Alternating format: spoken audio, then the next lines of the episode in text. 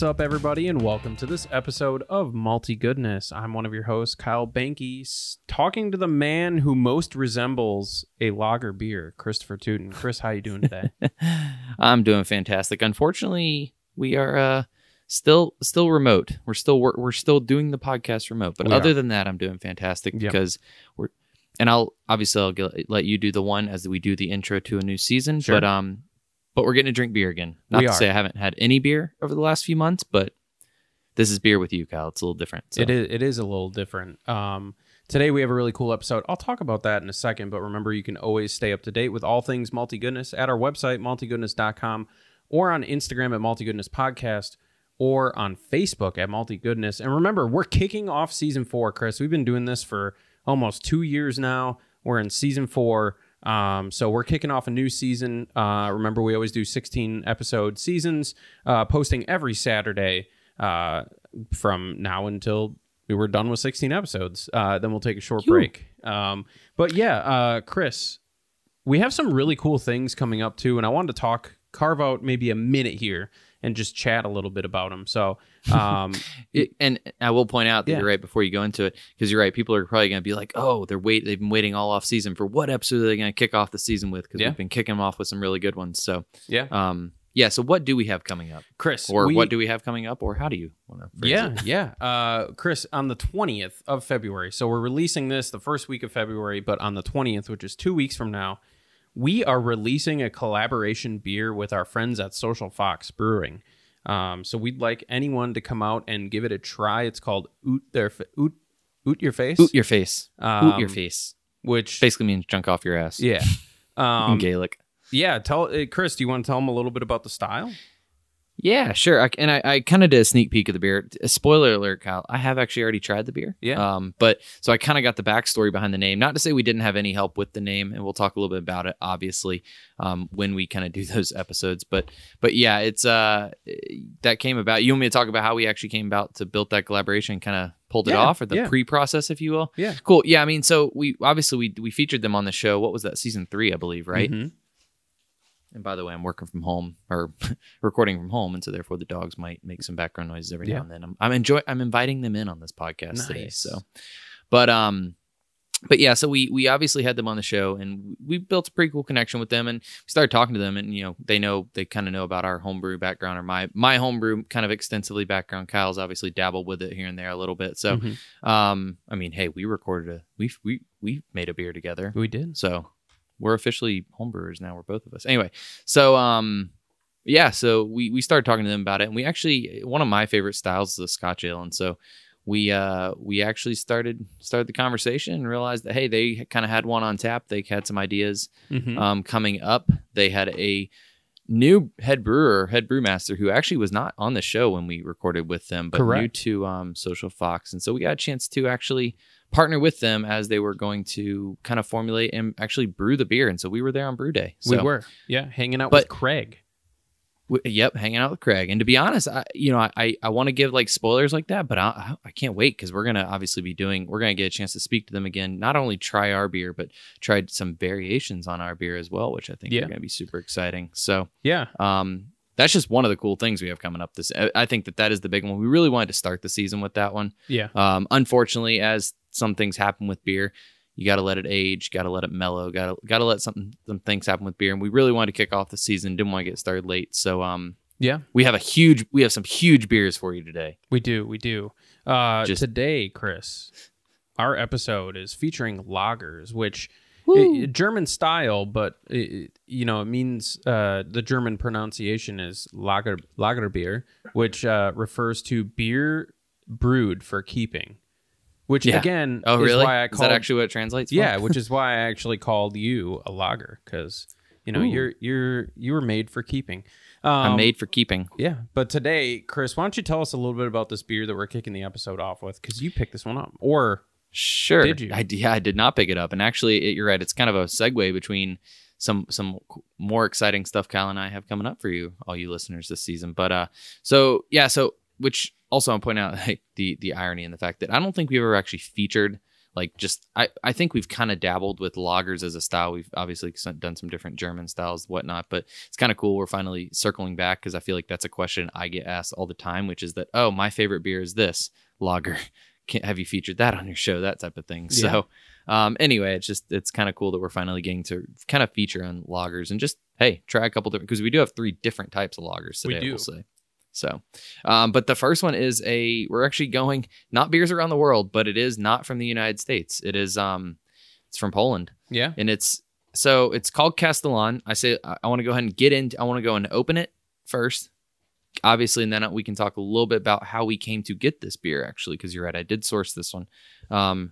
This is Castellan unpasteurized from, I'm going to, by the way, Sirp Brewery. Yeah.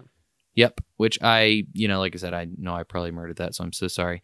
And they actually have, well, let's go and crack into it. This isn't a tall boy. Kind of reminds me of an Irish Smithwick's can, but it's not, this one's not on nitro. So. So this is actually the lightest one of all the ones we have today, I believe, at 5%. Oh yeah. Let's get it. Let's get it in the glass. Hear that. Oh, sweet, sweet sound of beer going into the glass. Oh, ooh, there he is. Good old whiskey hanging out, yeah. That is the old pup. Reminder, we have three Malty Goodness dogs officially. We do. This is Whiskey, who you hear barking in the background right now. Murphy is chewing on her bone at my feet. And what's Finn up to, Kyle? Finn is eating some dinner. Oh, boy. Yeah. I had to eat dinner before this because I hadn't really had anything in a few hours. And so I was like, I'm going to get drunk if I don't do that. But anyway, so this one going into the glass, obviously. The unpasteurized is what's interesting to me about this beer, I'd say. And that's why I wanted to feature it, because I feel like that's something you don't normally see.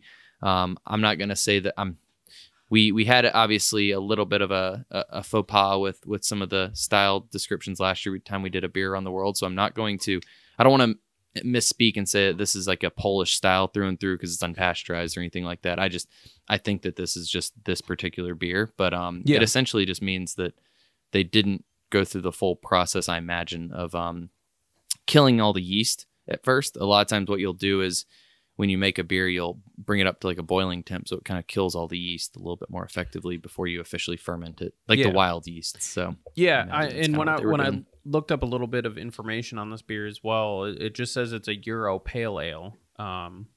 So they're throwing it out there as just a pale lager. Sorry, not an ale, because this is the lager episode. Ooh. Gosh, Whiskey.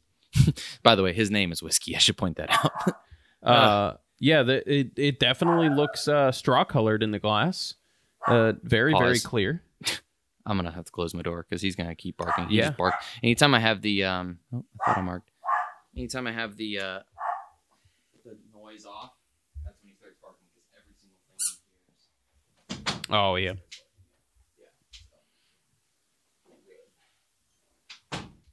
So we'll just say pick up on European lager type thing. Right, yeah. One second. Make sure I'm still recording. All right, cool. Yeah, Chris, when I looked this up, it does categorize it as a Euro pale ale, lager. Sorry, not an ale, because this is the lager episode.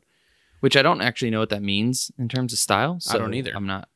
But hey, it's definitely one we've come to know. And just looking at this one in the glass, I mean, give me your thoughts. Give me your 2 cents. I've got a big glass, which we'll talk about, I'm sure, in a little bit. Yeah. But, yeah. Very, very straw color in the glass. Very light, very clear. Lots of bubbles. Yeah, mine is also very, I was going to say it's, yeah. So I'm not sure what size glass you had, but this is a 16 ounce can. So did you get to pour it all in the glass? I did not. I poured a good amount into my glass. Oh, I did. I definitely did. And I'm going to do something we don't normally do, but I'm going to go and tell you I'm taking a sip, but I'm not going to describe it yet because I'm going to have to drink some of this beer down before we get to our next one, obviously. So yeah. Mm-mm. Smell, it reminds me a lot of just a regular beer's beer, you know? It does. Like a general man's beer. A gentleman's beer? Yeah, gentleman's. What's wrong with a gentlewoman's beer? That too. I know what you mean, though. Definitely beer. A European. I mean, from what we've come to know from like European styles, especially because I think we've mentioned on previous shows, we're literally anywhere you go in Europe, and I don't even remember what traveling's like anymore. to Europe or really anywhere around the world right now. But it's interesting because anywhere you go in Europe, I feel like it's rare to if you just go to a restaurant where you're like, hey, I want to order. Can I get the Castellan unpastured? Can I get that on, you know, in a pint or whatever?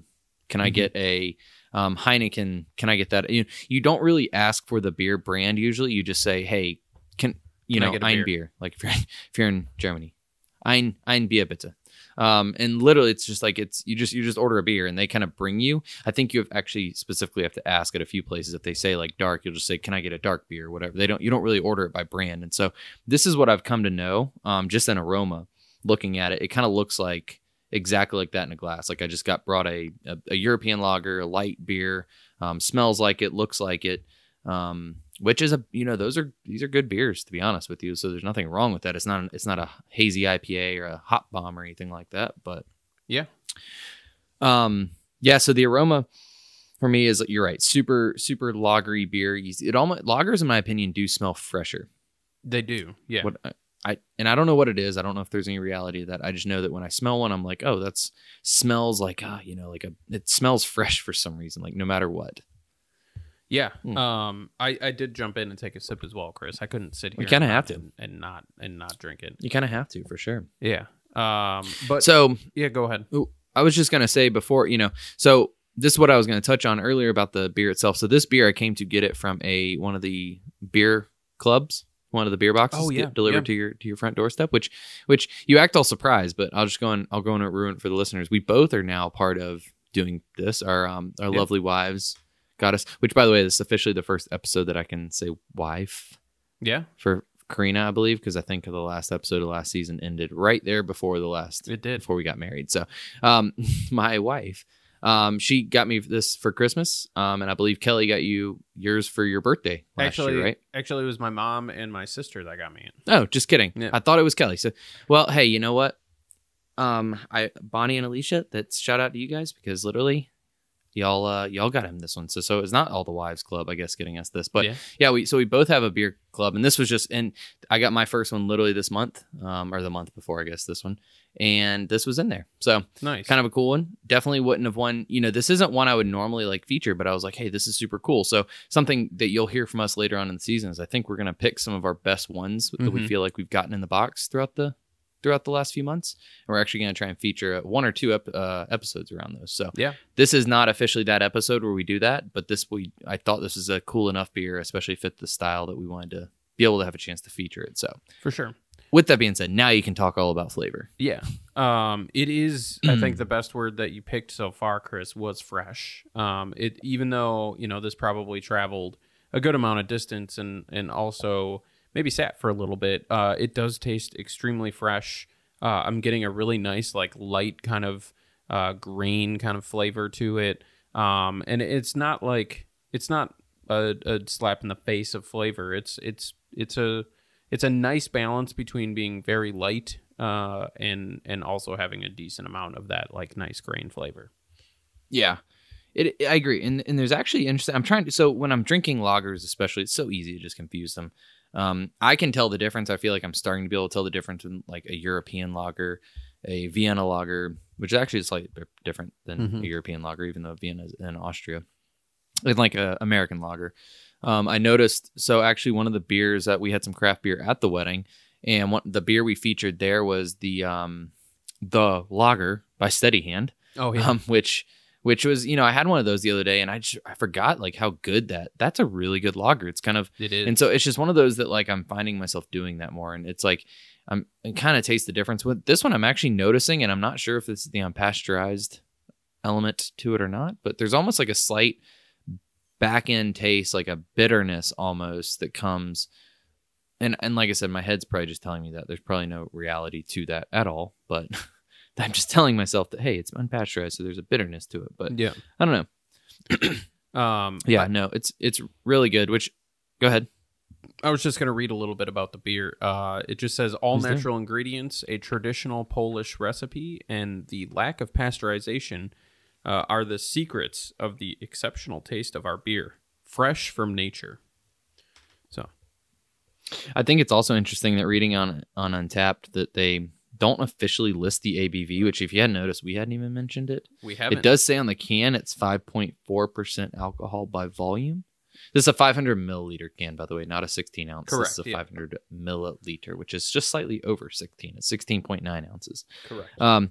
But it's interesting because in their the style on Untappd, how they kind of listed the last, obviously the first part of it kind of mentions what you said, but it says ABV should be relatively low at 3 to 5%. So interesting. It's like a range they give you. So it tells me that now this one we got is clearly one that's meant for the market. It's meant to go around the world. I actually mentioned, I saw in the back that this is actually imported in the U.S. by St. Killian Importing Company. Mm-hmm. So it's definitely, it's one of those like many of the beers we get from abroad. It's brought in through one of the kind of the big distributors, definitely. But I'm wondering if they have a version of this like in Poland or like this / it's almost more of a homebrew style, like localized version. That's why it says 3 to 5 because it's almost like a raw beer in a way. I don't know. Just curious. Something to think about for sure. Hey, speaking of Steady Hand, Kyle, I want to talk about glassware. We're going to try and make this obviously a point. We started last season and I think even the season before that a little bit every now and then talking about it. But what you drinking out of tonight? I'm drinking out of one of those tall, slender glasses, Wisconsin Brewing Co., which is out of Verona, which is kind of by Madison area in Wisconsin, by the capital. Ooh. Yeah. Something tells me we're going to get some Wisconsin beer this season as well. I think we are, Chris. I think we are. Speaking of, which in fact, I already know we are because literally we've already talked about it and I already know what you got because you went home for Christmas, but we won't ruin it for... We won't ruin it for the listeners. So, I love the tall, slender glasses. Actually, ironically enough, I think I'm rocking a similar one tonight, but mine is actually one that you got me. Yeah. You and Kelly got me for my birthday last year. It is a Steady Hand glass, which ironically enough, when I talk about their lager, but it's a 20 ounce glass though. So it's a huge, it's same glass you described, I believe. Yep. Kind of gets slightly bigger around like 3/4 of the way up and then slightly tapers in a little bit. Mm-hmm. Yeah, this one's it's a big glass, and obviously you know which one I'm talking about, but I'm trying to describe it for the listeners, okay? Yeah, it's like charades. Yeah. But no, I love this glass because literally I can drink any beer in it. This one is, like I said, a 500 milliliter can, and it didn't even go all the way to the top. It's actually got a line on the glass where 16 ounces is. So all that head retention or all that foam that was on this beer, you're right. It made it look so cool because I poured it to the 16 ounce and then literally the foam took up the rest of the That's awesome. The spot there. So yeah, it's really cool to see. Let's talk a little bit about can design, Chris, because this is definitely what I would consider to be a very European can design as well. So you did talk about it. It's a 16 ounce can or 16.9.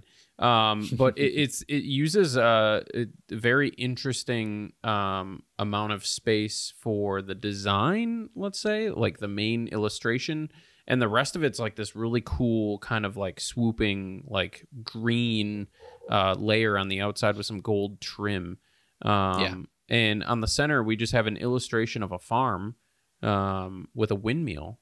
Which very much reminds me of Poland. It looks like it's going through some wheat fields. Yeah. It's. I actually have never been to Poland myself, and I've never really even seen that many pictures of Poland. I would have thought this picture looked a little bit more like Amsterdam or like something like Belgium or something. But I'll take their word for it. And then I'm just gonna point something out about this can that maybe you hadn't noticed yet. Sure. If you kind of hold it back a little bit and start kind of rotating it side to side, it kind of looks like a leprechaun's jacket. Oh yeah, for sure. it's a weird thing to describe, but kind of looks like a little. And I'm only saying leprechaun because it's green and gold, but literally looks like if you're looking straight ahead, it kind of looks like the two lapels coming over and everything. But I don't know, and it's gonna drive home, and maybe that's why I said from the beginning that this beer, the beer can design itself, almost reminds me of something that would be like an Irish beer, like Like I said, I'm saying Smithwick's. There's another one I'm thinking of that kind of looks like. So that's probably why my mind goes there. It's probably no other reason other than that. So sure, but it does have very similar colorations as Stella as well. Yeah, with the green and the white, and I definitely like the white. I don't. Yeah, and we'll get into it, I'm sure, with rating a little bit, but yeah, I don't. The can design's a little weird in my opinion, but I mean it's definitely, you know, I'd notice it. I take that back. This one might get lost for me in the store because I'm honestly trying to wrap my mind about whether or not I've seen this beer in the States. Sure. I'm assuming it's distributed here in the Southeast.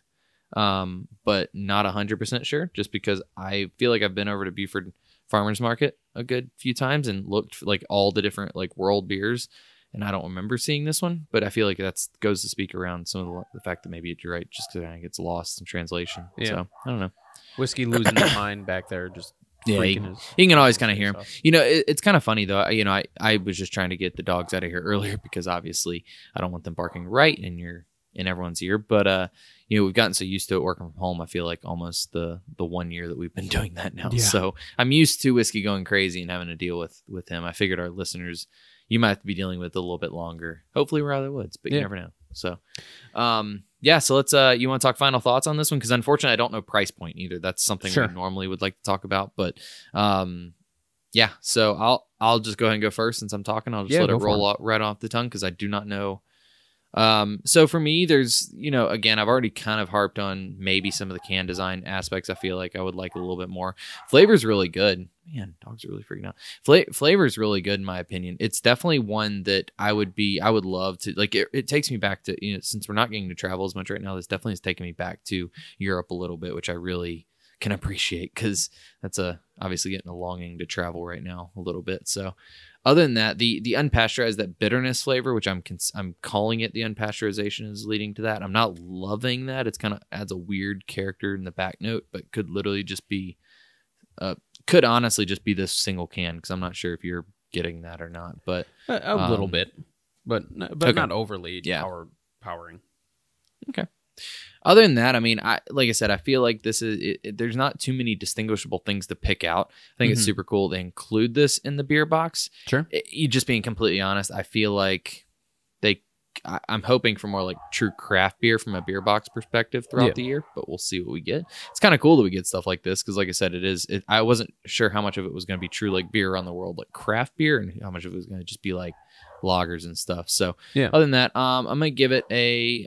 You know what? I'm going to give it a solid 4 because as far as lagers go, I'm pretty happy with the flavor overall. Okay. I can't pick out much bad. It's not like it doesn't seem like it's going to give me a headache if I have 2 or 3 of them. For 6-pack test. It passed the 4-pack test. I don't know if it passed the 6-pack just because it's in a taller can. But. For sure. Yeah, I would agree. What about you, Kyle? For me, like you said, I'm not a huge fan of the branding. I think it does kind of... It can differentiate itself, but I feel like it's just going to get lost in the mix. The beer itself's really good. I really like the flavor that I'm getting. This could be an easy drinking kind of like... I'm going to have like 3 or 4 kind of hang out over, you know, afternoon. This would definitely be in that category. The one thing I will say for me is that head retention and those bubbles kind of disappeared real quick. It on my end, at least it almost looks like flat beer at this point. Really? Yeah, which is very interesting. Could be the glassware, could be a multitude of things. So I wouldn't necessarily peg it direct. Multitude. Yeah, a multitude. Yeah, but I'm gonna go 3.5. I think it's a solid beer, but I don't know that it quite hits that cap that I hold dear as the 4. So. Yeah, no, honestly, and just for what it's worth, my head retention is sticking around a little bit more. It's kind of coating the side of the glass. In fact, it's a little surprising for me. I think maybe you're right. I feel like if that hadn't happened, if there wasn't still a little bit of foam sticking around, I might have given it a little bit lower. Yeah. But it looks really cool in the glass. Still looks, for a lager, it looks a little bit more enticing. Looks a little more exciting than just a normal lager. So, cool. Well, hey, first beer of the new season. Yeah. And I will say this, it was a good one. As always, it's a beer's beer. It's a weekday beer too. So those are always for sure decently. I love getting one of these midweek. But cheers to Castellan and Sirp. I think it's Sirp or Sears. We're probably pronouncing it all wrong, Sirp, by the way. But cheers to Castellan unpasteurized. Hey, Kyle, we need to do Poland at some point in time, I guess, on the actual show. Maybe get some actual beers from Poland. So there we go. But yeah. Cheers.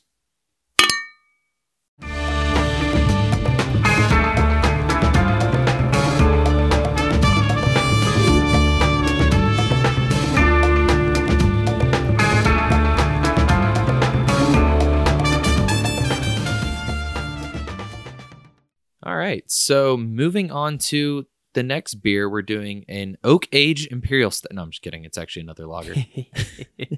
No, but this one actually, ironically enough, we're good about this now, Kyle. Mm-hmm. You picked this one up on the aforementioned trip up to Wisconsin, which you guys drove. We did. So which is always kind of cool because you get to see a lot of America in the middle between here and Wisconsin, which means you get a chance to pick up some good beer. So for sure. What's the second beer we're drinking, and what's the story with it? How'd you pick it up? Yeah.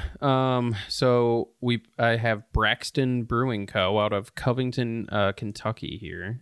This is their garage beer, which is their premium lager.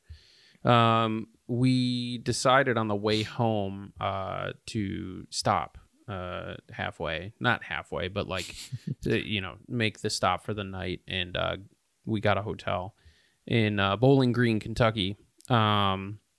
And good thing we did, Chris. Bowling Green. Yeah. Good thing we did, Chris, because we got rear-ended on the way home, and we kind of had a high-stress drive on the way home, so we wanted to stop anyways. You probably needed a beer, to be honest with you. Yeah, definitely did. Went and bought like a 6-pack, and this is one of the beers. I actually went to a Kroger right down the road from our hotel and just built a 6-pack of beer. Yeah, Kroger's been doing a good job of keeping the local stuff on in the store right now. So yeah, honestly, at least by me, Kroger Mix 6 is actually pretty solid up here. You're getting some Georgia brews up there. Yeah, I feel like sometimes it's up to the store. Yeah, I don't think it's, because I feel like some Krogers I go in have a lot better selection than others in terms of craft beer. Mm-hmm. So sometimes I wonder if it's kind of up to the store manager to stock a certain planogram of craft beer. Yeah, and kind of pick and choose. Because I've actually started to see, I think I mentioned it to you, Sycamore, Charlotte. Yeah. They've been featured. They've been at the Kroger here around me recently, and it's just like that's one that I wouldn't expect to see in there. But that just makes me think that, like, okay, so the which was your old Kroger as well, so you know this. But so I feel like that's why I can't help but think it's up to the store manager a little bit. So yeah, fun little fact as well with the Mix 6 at Kroger, $9.99. So you can get yourself. You can sometimes score a 6-pack of something that's actually like $11.99 or $12.99. At Kroger for $9.99. Yeah, I'm not gonna lie. I've been that one. I've been, hopefully, listeners, that's definitely a life hack, because that's a good one for sure. I've taken advantage of it a few times. I remember, and actually, hot topic this week, obviously, with Boulevard being in the news a little bit with the craft beer world. But have you read about that, Kyle? I haven't actually. Okay, well, Boulevard was in the news. Unfortunately, I think they had one of their employees. They've been having some similar issues to what founders dealt with recently. So anyway, Boulevard is in the news, but anyway, they had their The Calling double IPA, and usually comes in a 4-pack. Usually that 4-pack at Kroger is about $12 or $13.99. Yeah. But you're right, there were a bunch of them sitting in the mixed 6-pack area for a while. So I literally made a 6-pack of The Calling double IPAs for $9.99. So I got 2 more beers for cheaper the price. So kind of cool. Yeah, you're right. That's definitely a life hack. But let's talk about this beer again. Yeah. You want to crack into it? Yeah. Yeah. Let's crack into it. I definitely have some things to say about this one. I say some things to say like it's a bad thing, but are you popping the lid? Oh, popping the lid. Ah. Boom. So something I can tell you right off, and I know we'll get to can design, but I think this can design, we haven't talked about it a whole lot, but I freaking love the gold top can. Yeah. I feel that's like something you do not see as much anymore. It's an underrated aspect of the canning design as well. I feel like it gives it a nice little pop. Yeah, it really is. I just love that. You don't see it as much anymore. I mean, I feel like back in the day, 80s, hell, 70. Well, it won't go that far back, but like when this can design kind of came out, because obviously, cans. I was watching a timepiece look at TV you yesterday, and I was noticing the can. Well, I wasn't watching it, Karina was watching it. I was just in the room. You were just there, but I was there. Cans are truly just like true cylinder style, not nothing. Now cans nowadays are kind of tapered near the top and bottom. They kind of come in and out.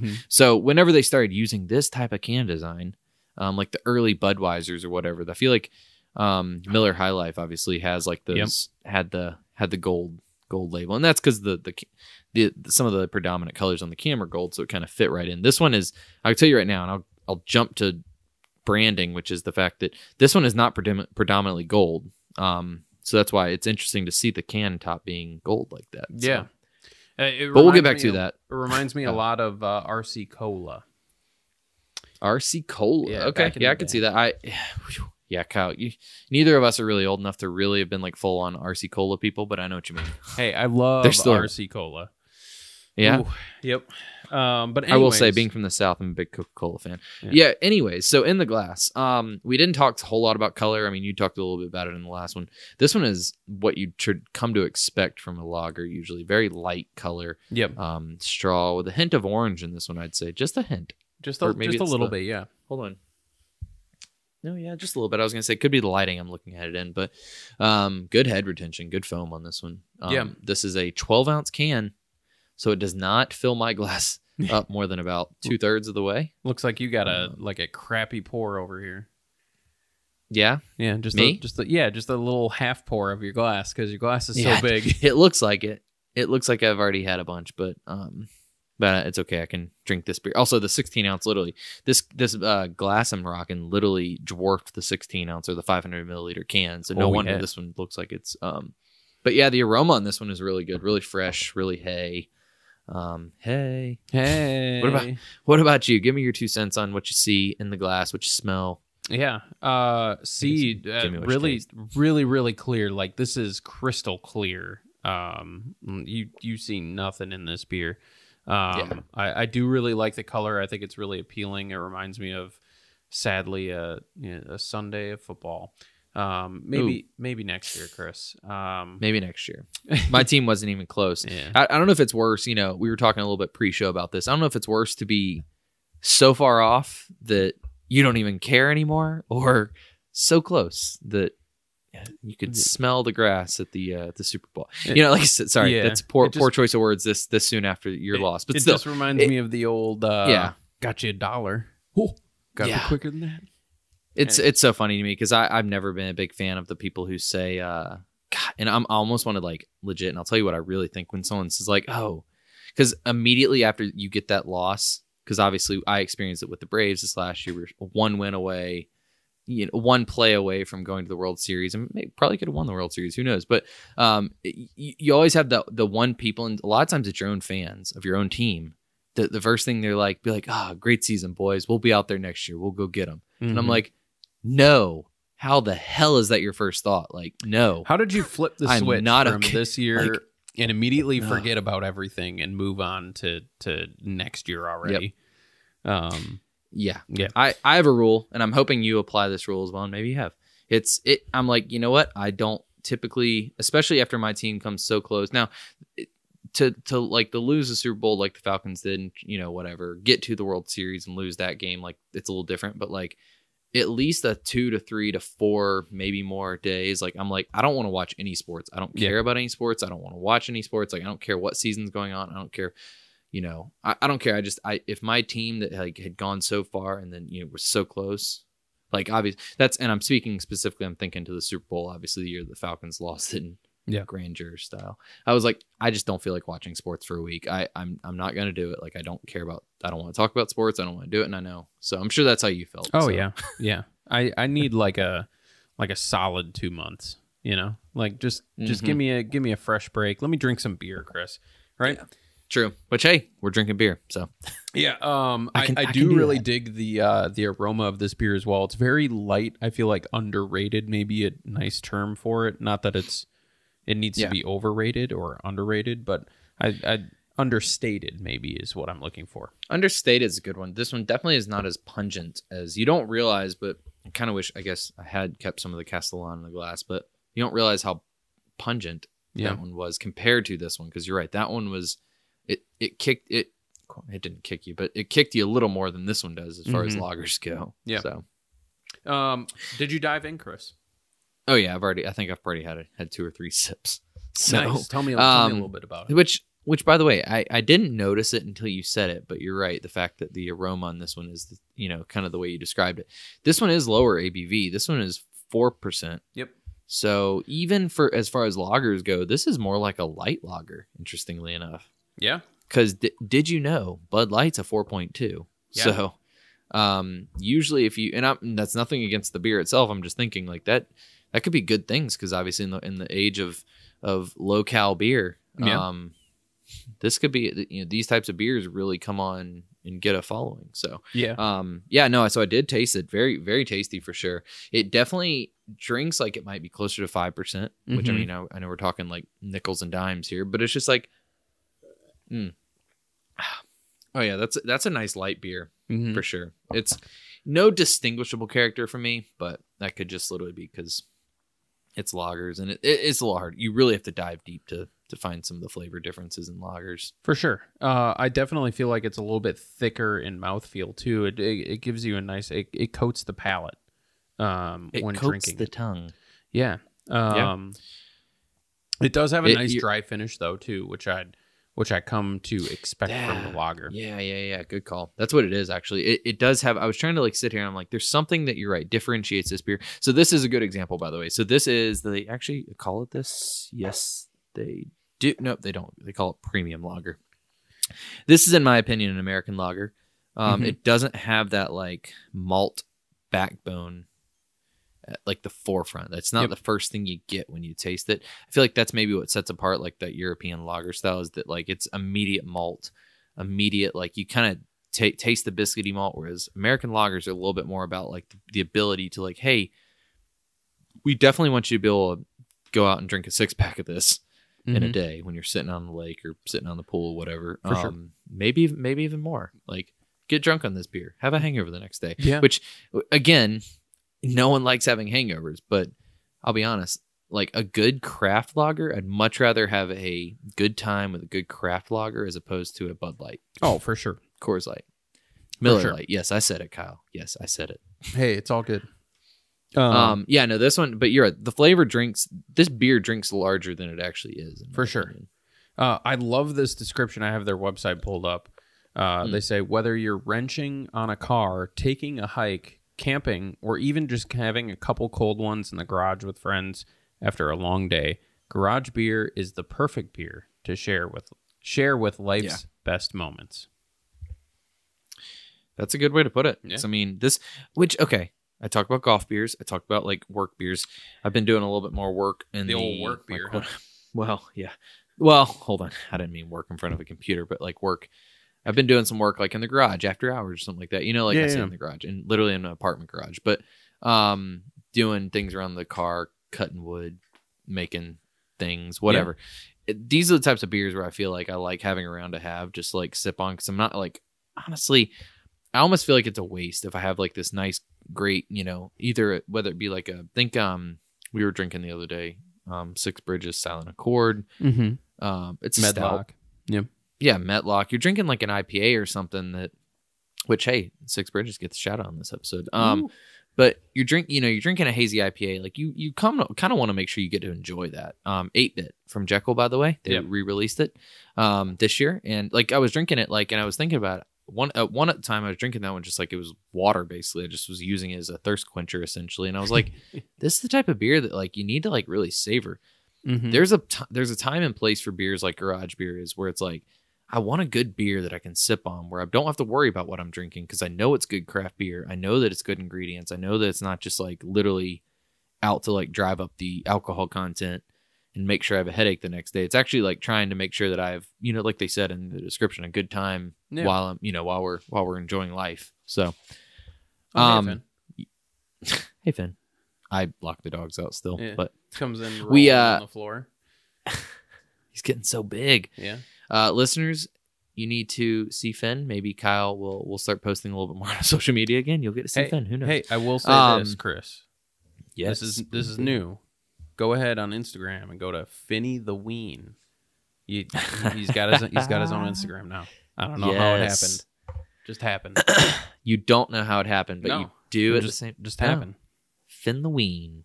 Finny the Ween. I'm definitely gonna go follow it, just because you get to use Ween in his handle. Oh yeah.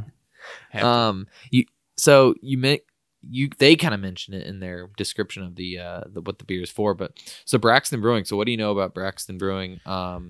They're in Covington. I like their logo, by the way, and we'll talk about the can design, just give a quick synopsis of, you said you didn't go to the tap room, unfortunately. I did not. I picked this up at a Kroger.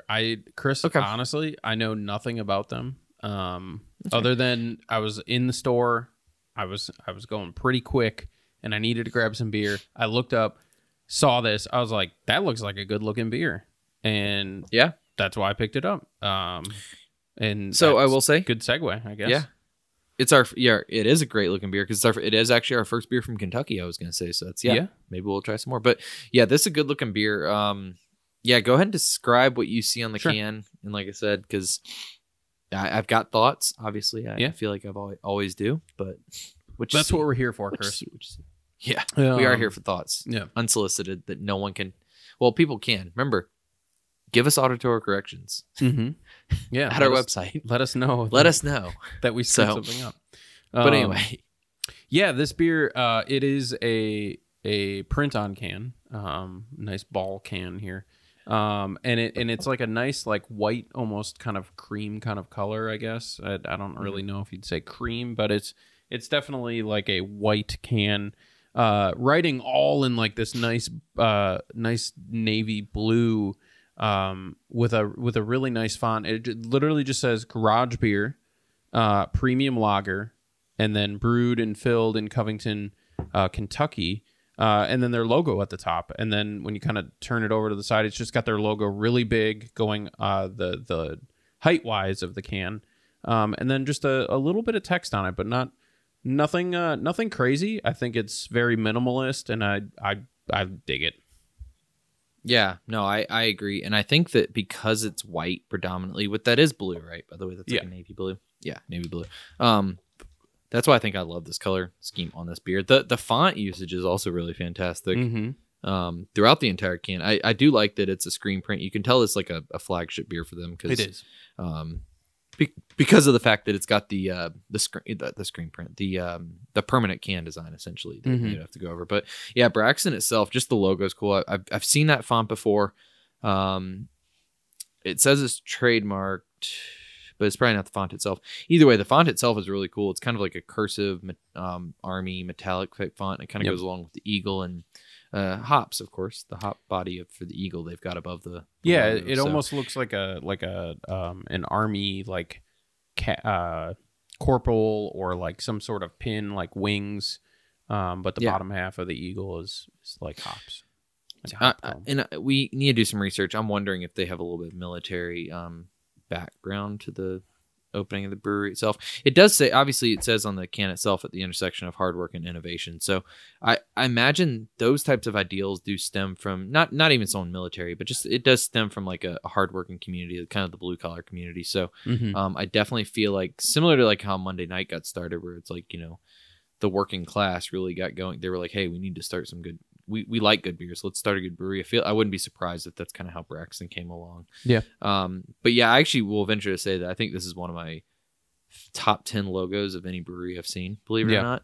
Yeah. I think it's really cool. Yeah. Cool elements. A lot of times when you incorporate too much into the logo for your brewery, you can kind of go overboard and you kind of get lost, and just, that's why you see a lot of just simple designs. Obviously, just a lot of times just a single emblem or something. I like this one because there's two different fonts and it's not overwhelming. Yep. I also like because asymmetrical. Yep. But the can design itself, the white and gold works really well. Yeah. So I think it's hard to do minimalistic without not giving you a lot, and I feel like it hits that really nice even ground between being very clean and stripped down to the basic information you need without being like, hey, where's all the information? Yeah, for sure. So what was the price point on this? Do you remember?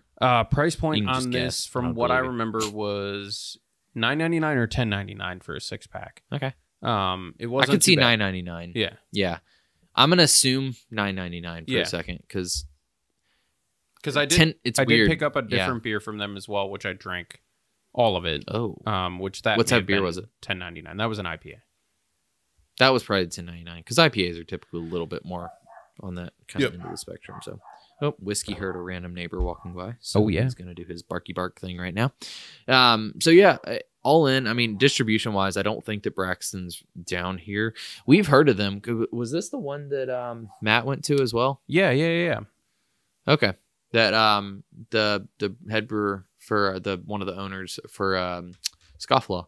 And yeah. I think he was there almost at like a day or two. I think you just missed each other by a day or two there in Kentucky. He was up there, looked like with his family. He kind of stopped in, posted it on his Instagram, and then literally you said something about, hey, that's literally I got a beer for us from there. So kind of cool.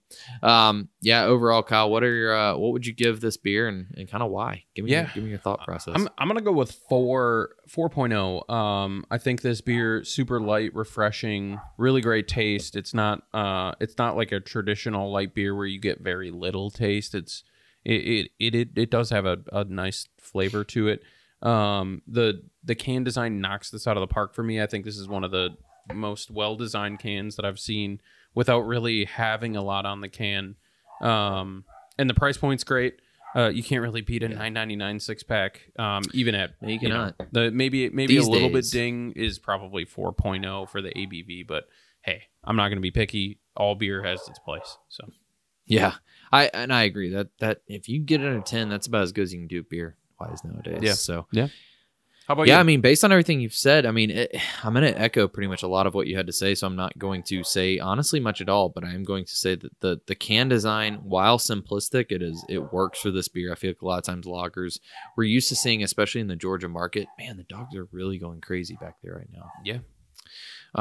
But in the Georgia market, we're used to seeing some things that are happening with lagers in terms of, so think Classic City Lager by Creature Comforts. I already mentioned the Steady Hand lager, as well as Lloyd's Light. I'm not sure if you're as familiar with that one, but that's one.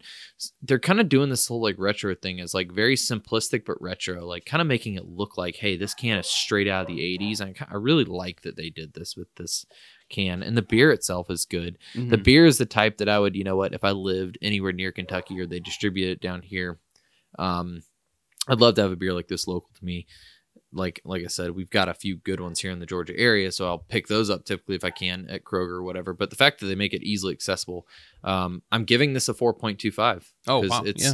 I honestly, like I said, lagers, I feel like they don't get enough love from me. They don't get enough love from the beer community, but they can be some cool things if you kind of look at just how well executed and how clean they are. And this one kind of hits in those arenas. So yeah, 4.25. Nice. Solid beer for sure. Yeah. Well, cheers to Garage Beer and Braxton Brewing Co. as well. Yeah. Cheers. Cheers.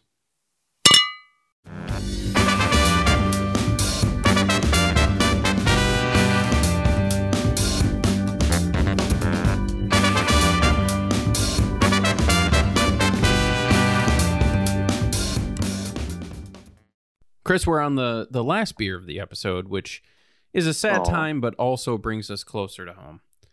Yeah, it is. Definitely a sad time for sure. Yeah. But yeah, like we used to feature more beers, but at the same time, 3 is a good number. Mm-hmm. Now I feel like, so. Yeah, I can't, man. Yeah. Remember when we did 4 beers, man? That was an episode. I feel like we've got a lot of good memories. Like, remember that one time we did like all those barley wines? I think it was 6 different verticals, which we keep referencing, but yeah, it's been a second. Which, by the way, Whiskey is now officially joined up with me. Like, he's in my lap now. Nice. So, so hopefully he does not knock the beer over. Yeah, well, the beer is luckily on the table, so that shouldn't be an issue. I was going to say, hopefully he stays quiet now, obviously. He usually likes to perch up on my lap. So, Whiskey, you do not get the beer that we're going to be drinking now. Beer is bad for dogs, officially. Yeah. But you picked this beer up, Chris. Why don't you tell me what it is? So this is a brewery that we have featured before. We had 2 new breweries on the show today, but this one is actually one we have done before out of Georgia. So keep in mind, we also have another thing we try and do, which is kind of feature something from around the globe / the country, something a little bit more local. So Braxton served that purpose tonight. And then this one's 3 Taverns. This one I thought was fantastic to feature for lagers, because this is 3 Taverns. Essentially, this is their lager they now have. But it's not just a basic lager. It's actually a Japanese rice lager. Mm-hmm. So, again, we really did feature 3 different versions of this style tonight. So let's go and crack it. This is Yukio. Yukio. Yukio, which I don't know what that means, but let's go and crack it. It's in a 12-ounce can, and let's get into it. We'll talk a little bit about the beer itself. Whiskey, you're going to make this really hard to pour, aren't you? Yeah? Just sitting on your lap. Watching you pour right in front of his face. He is, which keep in mind, I have my he's probably going to yank my AirPod out because I'm I'm trying to talk and pour at the same time, but also Whiskey's trying to get down because he's one of those dogs who likes to be in your lap if he's on the ground. Yep. But if he's in your lap, he wants to be on the ground. So I'm gonna put him down. That's a good call. Whoop. Yeah. Whiskey, I was trying to invite you on the podcast. Don't you know this? He was already on it, Chris. Now 2 dudes and 3 dogs. That's the show. 2 dudes, 3. Yeah. So this one in the glass it really is interesting how we had 3 different lagers for such a style that people consider to be so similar. Yeah. The first one is the color wise was the darkest one we had, the Castellan. Mm-hmm. Garage beer was the clearest, lightest one we had. Now this one is like a hazy almost. Yeah. Yeah. And that, like, I would only assume that comes from the rice. Well, it's interesting because rice actually, I don't want to say you're wrong, but rice actually is a clarifying agent when it comes to homebrew. It's not so much a clarifying agent. It kind of helps clarify, but it actually helps thin the, so a lot of times if you use a mash bill that has too much of like maybe an oatmeal or a grain that tends to clog, if you will, like it tends to swell up so much with water, it clogs everything. Rice helps to kind of clarify that a little bit and like fine it out so that it filters a little bit before it goes into your boil kettle. So I don't want to say that you might be right. It might add some haze while it's doing that. So yeah. So the other interesting fact about this beer, which is one that again kind of escaped me the first one or two times I had it. I've now probably had this beer about. Well, I bought a 6-pack recently, which is where we got this one from. But actually, I got the 6-pack for free now that I think about it. Yeah, I got the 6-pack for free from Three Taverns. Shout out. Last time I was there. Yeah, shout out Three Taverns. I won't shout out who because I'm still not convinced that he was allowed to give me the 6-pack for free. But don't worry, I tipped them well. Always, and I spend a lot of money at Three Taverns. So, but this actually features jasmine white tea as well. So yeah, that's kind of where. I don't want to say I don't think Japanese lagers. I mean, I've big flex. I've been in Japan, but I don't think that all Japanese lagers have jasmine in them. So it's not like a thing. This one does. The rice lager, on the other hand, is something that is like a truly kind of a Japanese thing. Yeah. So that's kind of interesting. But yeah, so this one is from the aroma column. I'll let you tell me what you get because now that you know about the jasmine. Maybe the way the mind works a little bit, you're going to think you smell it, but I'm not sure. Maybe you do. Sorry to go deep. You had to go deep on in this one. I would love to have seen you digging deep on the aroma on this one. I just pictured one of my high school football coaches go, dig deep. Yeah. God, yeah. They do that in every sport, don't they? Yeah, dig deep. Dig deep. Was he Southern too? He was not, no. I do get the jasmine. It is a very floral note on the aroma, which I really like. I think it adds like a nice kind of aspect to the lager that you don't normally see. Typically, you get that kind of hay, kind of just malty kind of backbone. Where this is a little bit more floral. Also, Finn's making his barking appearance. Yeah, I saw that. I heard him in the background. Finn's getting a little bit more. Dog's getting more notoriety on this episode than they probably have in any previous episode. But yeah, no, Finn's getting his voice behind him, so I kind of like that. But yeah, so this one, I agree. The jasmine's definitely there. It's interesting because the first time I ever had this, I don't think I even knew the jasmine was there, but also because I don't think I read the side of the can and it said it. It doesn't make it pronounced on the side of the can. It doesn't say this is a lager made with jasmine tea. You have to read through the description of the actual beer itself to even to note that. But on the aroma, you're right. Now that I know that it's there, you're right. I kind of do smell it a little bit, and I think that the it does definitely come through, and kind of makes the mind it adds a subtle softness to the beer that it takes away from the freshness, in my opinion, that you usually get with the lager, and kind of adds a floral note which you don't normally get with the lager. Correct. So, yeah. The head retention on this is the least of the day. Did you have something else? Sorry, before I moved on. No. I was just agreeing with you. Yeah. The head on this one is probably the least of any beer we've had today. At least mine dissipated really quickly. I poured it in the glass, and it was gone relatively quick. Now there is a like that lingering layer of just thin foam sitting on top of mine right now. I was gonna say I have a single ring of foam. A single ring of foam. But it's kind of cool because if you kind of spin the beer in the glass, I'm sure it builds a little bit, right? It does. Like mine does for sure. So yeah, it does.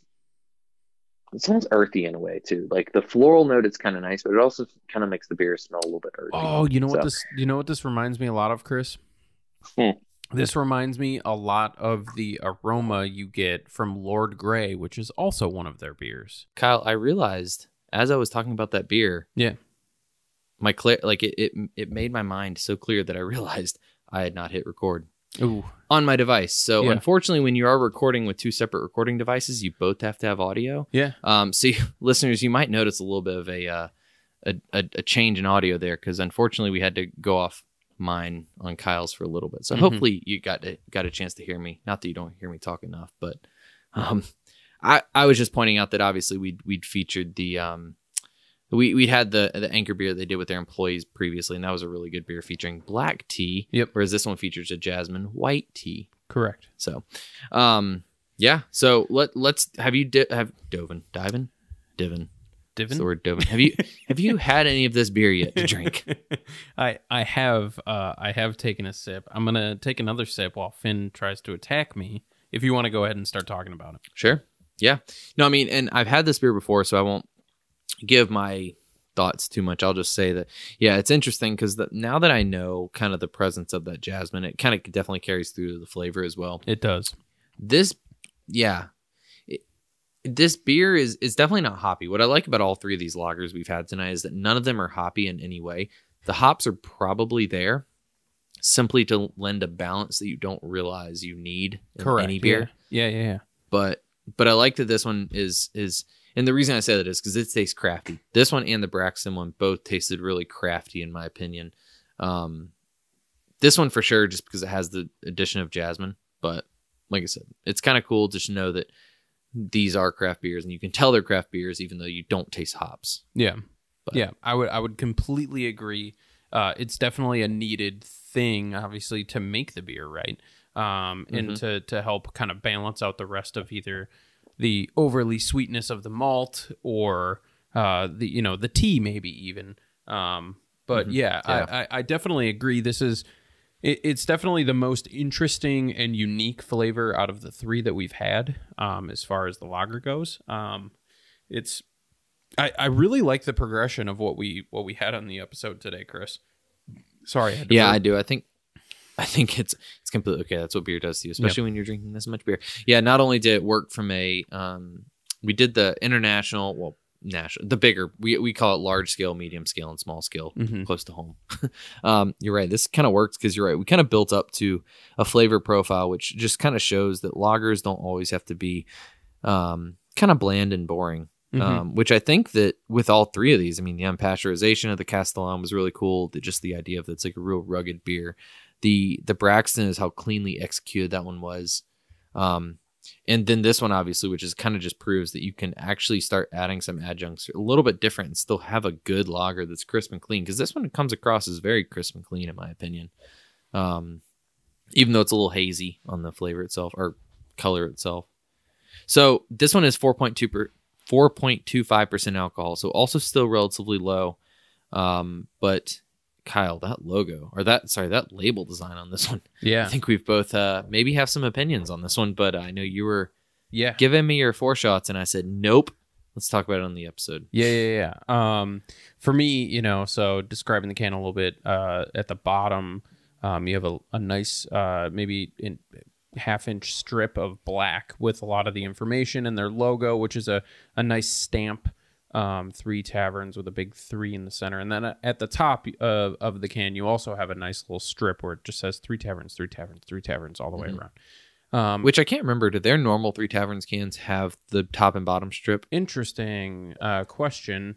Night at the Ponds does it, Prince a Pilsner does it as well, Tango at the Ponds also does it. But the Lord Grey, all their sour series does not And then more of their like Rowdy and Proud has that very that series also has its very distinct look, which we had on the podcast before.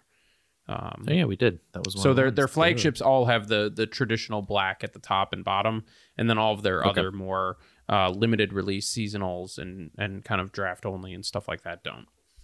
For some reason, I just couldn't remember, because with this one, I'm looking at the black, and while everything in the middle, which we're about to talk about, is different, but the black I thought maybe kind of stuck around amongst all their beers, but I could not remember. So. Yeah. And then in the center is like this kind of white blue wash, which almost looks like some water clouds. And then there's a gentleman sitting in a armchair, which is mounted on the back of a koi fish, which is like kind of swimming or flying through the water or the clouds. And then there's a nice like Japanese style banner for the name, which also has premium lager beer next to it. And some information on the back with a smaller version of the same thing. Very interesting, very busy. Yeah, very busy. It reminds me of what's that painting? And I should know this again, because it's everywhere in Japan as well. The one with the waves, and then you got Fuji in the background. Oh, yeah. I can't remember. Yeah, you know the one, called, which I'm sorry. Hey, listeners, we're quizzing you. We deep down, we actually know the answer to this question. We just want you to email us and tell us that you know as well. Yeah, it kind of reminds me of that. It's definitely a very Japanese art, kind of some of the things you've seen, definitely with the koi fish. You're right. What's interesting to me is that this can, unfortunately, you have to look super close to get any of that detail, which I don't want to say you don't like, but most of the time now I don't find myself looking super, super close at can designs, and that's just because there's so many different options for craft beer out there. The guy sitting on the back of the koi fish with in the armchair, he's got a flowing mane of a beard and hair. Yep. And honestly, I wouldn't have that's the first time I've ever noticed that, which is really sad. But and then you got this floating island in the background with two palm trees. Yep. Well, shoot, now that I'm looking at them, they don't look like palm trees. But It's just interesting. There's a lot going on with the can design or the label, other than, interestingly enough, you don't see like hops on there or anything. But correct. Yeah, it's overall, I mean, you're right. There's just a lot to look at. And I don't want to say it's a bad thing. It's just one of those things that you don't normally see with beer. It's very different than their normal can design, because they've been going to that like 3 or 4, just a few letter like nameplate type design, kind of collegiate font. And so this is very different, you're right, for one of their flagships or one of their core beers to actually kind of feature this type of design for sure. So. Yeah. And one thing I will say at the bottom, I really enjoy in that black strip on the bottom is they have two sayings at the bottom, one being brewed in the South, which I think is cool, and then surpass the ordinary. I would say Three Taverns does a lot of like very different kind of like sours, and a lot of different like they try a lot of new things. They're not very stagnant with the things that they like to try. So I think that saying fits them very well. Yeah, agreed. They've consistently they've always been one of my favorite breweries in the state. And the beer itself, I agree. It's kind of cool to see that. We talked a little bit about last season how they opened the Imaginarium. Yep. I think we're going to get a chance to go over there and kind of explore it a little bit. Maybe even this season, we'll see. Yeah. But yeah, they're doing some cool things over there. I will say that. So this beer, which I mentioned, is now one of their core beers. Or actually, you mentioned it. I remembered now that you're right. It is one of their core beers. I feel like this is originally this beer itself was done as like a special. They released. But now it's kind of going to be on year round. So I'm interested to know if at the tap room itself, have you been over to the tap room? I haven't. I have not been to either location. Okay. So I've been just recently to the one in Decatur. And like, aside from getting some of the beer for free, yeah, their sour series is fantastic, because not only do they have their Sapyrus, which is one of my favorite beers they make, which is the guava passion fruit. Sour, but they actually do a lot of like local localized, like they call them the luxury kind of variants of those, where they add in like they add the cream, kind of the whether it be shoot, why did I just blank on it, They add some of the vanilla, some of the... why did I just blank on the additive? You know what I'm trying to say. Yeah. Wow. Yeah. It's clearly been the off season for me because I can't even think of the why did I say lactic acid? That is not lactose. Right. Lactose, yeah. They add a lot of the lactose, vanilla, that type of thing to kind of give it that like pie, kind of creamy texture to it. They kind of just add that to a lot of their sours to kind of make some cool variants on it. So I had Sapyrus with chili recently, chili lime, which is really interesting. That's a part of their Sour Asylum series. Yeah, it's all Sour Asylum. You're right. Yeah. That's a good point. But they release them and they go super quick on Craft Cellar. Yep. But yeah, it's just kind of cool. They always have some good variants. Imaginarium, I've had a chance to go there as well. And they always have they actually have even more an extensive beer list there of different crazy things they've tried, whether or not it's IPAs or just different variations of typical styles, you know, the brown ale added with this added the, what was the one that I had there? There was a cinnamon roll, something or other. Ooh. They do some cool stuff. And I think that's what I've always respected about Three Taverns. They do it without being overly gimmicky or relying on the gimmicks. Yeah. Hey, Finn. Which is kind of cool. So overall the price point on this was free. Sure. If you haven't heard, but no, I think normally these, you can actually find these at, again, aforementioned Kroger. Yep. Some of the area easy to shop stores. So it's pretty much anywhere you want to shop. And it's usually around $10. I mean, it's honestly not usually more than $10 for the six. Yeah, pack. I think I picked up Lord Grey for $12. Yeah, which their sours are usually a little bit more. I think that this because they're core beers really should always be under $10 for a six pack. Yeah. At most 10. I think if you pick this up on Craft Cellar, it's $10 to be exact. So, yeah. So final thoughts, Kyle. Yeah. For you on this one, I'm gonna go 425. For me, I think this is a super interesting beer. Definitely one of those that if you're into lagers or you're into kind of the, even experimenting with. A Japanese rice lager. There's so many different layers to this, including the tea, that you can really kind of dive into and find something new and exciting with a beer that you haven't tried yet. I think the only thing for me that I'm going to ding on is the label. I just think it's a little too busy, but that's just my personal opinion. But overall, super good beer, Chris. Yeah, agreed. Yeah, what do you think? Man, I'm giving these lagers really good ratings today, but I actually am going to just go ahead and echo most everything you said. 4.25. This one for me, the Jasmine is what could have gone really well, really wrong. Mm-hmm. And in my opinion, it kind of makes this beer interesting in a way that, to the point that I'm I could drink easily a six pack of this. We didn't really talk about six pack tests on this one, but I could easily drink a six pack of this. I probably wouldn't drink more just because I'm trying to, watch the figure. It's January now or February, whatever we're cutting season. But yeah, no, I mean, I love what they did with this beer. The label, cutting some points on the label. But I mean, there's some things that get missed. There is some credit. I want to give it almost half points because I do like some of the detail there. It's just unfortunately it gets lost. I didn't even know. Yeah, it just looks like a regular. They made it look like a regular Japanese rice lager, which I kind of like the font they use for Yukio itself, but other than that, they're doing some cool things. Distribution, obviously, this one I like. They made this core beer because this is actually apparently one of their only lagers. They actually do now. I think this is the only one. I looked it up on Untappd, and this was the only one. But yeah, so 4.25 for, I say obvious reasons. I just, for lagers, I'm impressed with all. I was impressed by all three of these tonight. I think this is a great way to kick off the season. Yeah, for sure. Because it's something we don't normally do, which is feature on some beers that are honestly underplayed in the craft beer industry. Mm-hmm. So I would agree. But I think other than that, we just can cheers to the Three Taverns and Yukio. Yeah, cheers. Ooh. Thanks for joining us on this episode of Malty Goodness. We're in season 5, Kyle. Can you believe it? Four, Chris. Wait, we're in season 4? Yeah. Oh, man, I feel like I messed that one up. Why do I feel like season 5? Okay, well, clearly I'm already getting ahead of myself. So, yes, we're on season 4.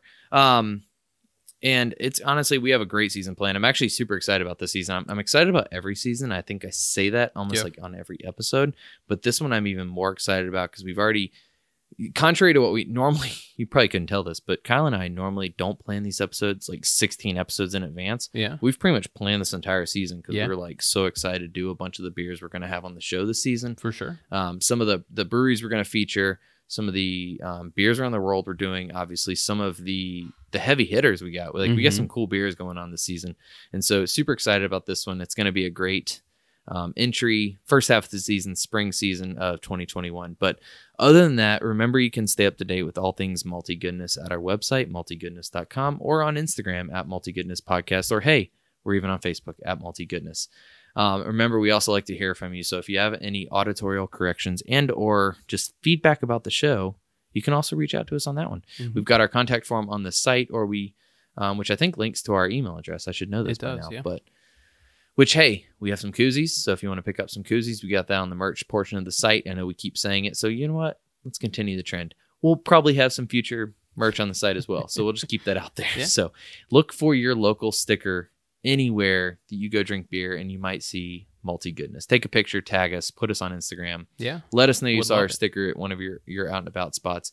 Other than that, Kyle, looking forward to this season. Lagers are a great way to start, because I can imagine we got some dark beers, some light beers, some IPAs, some flavored beers, some all sorts of crazy stuff coming at you this season. So any forethoughts going into this season?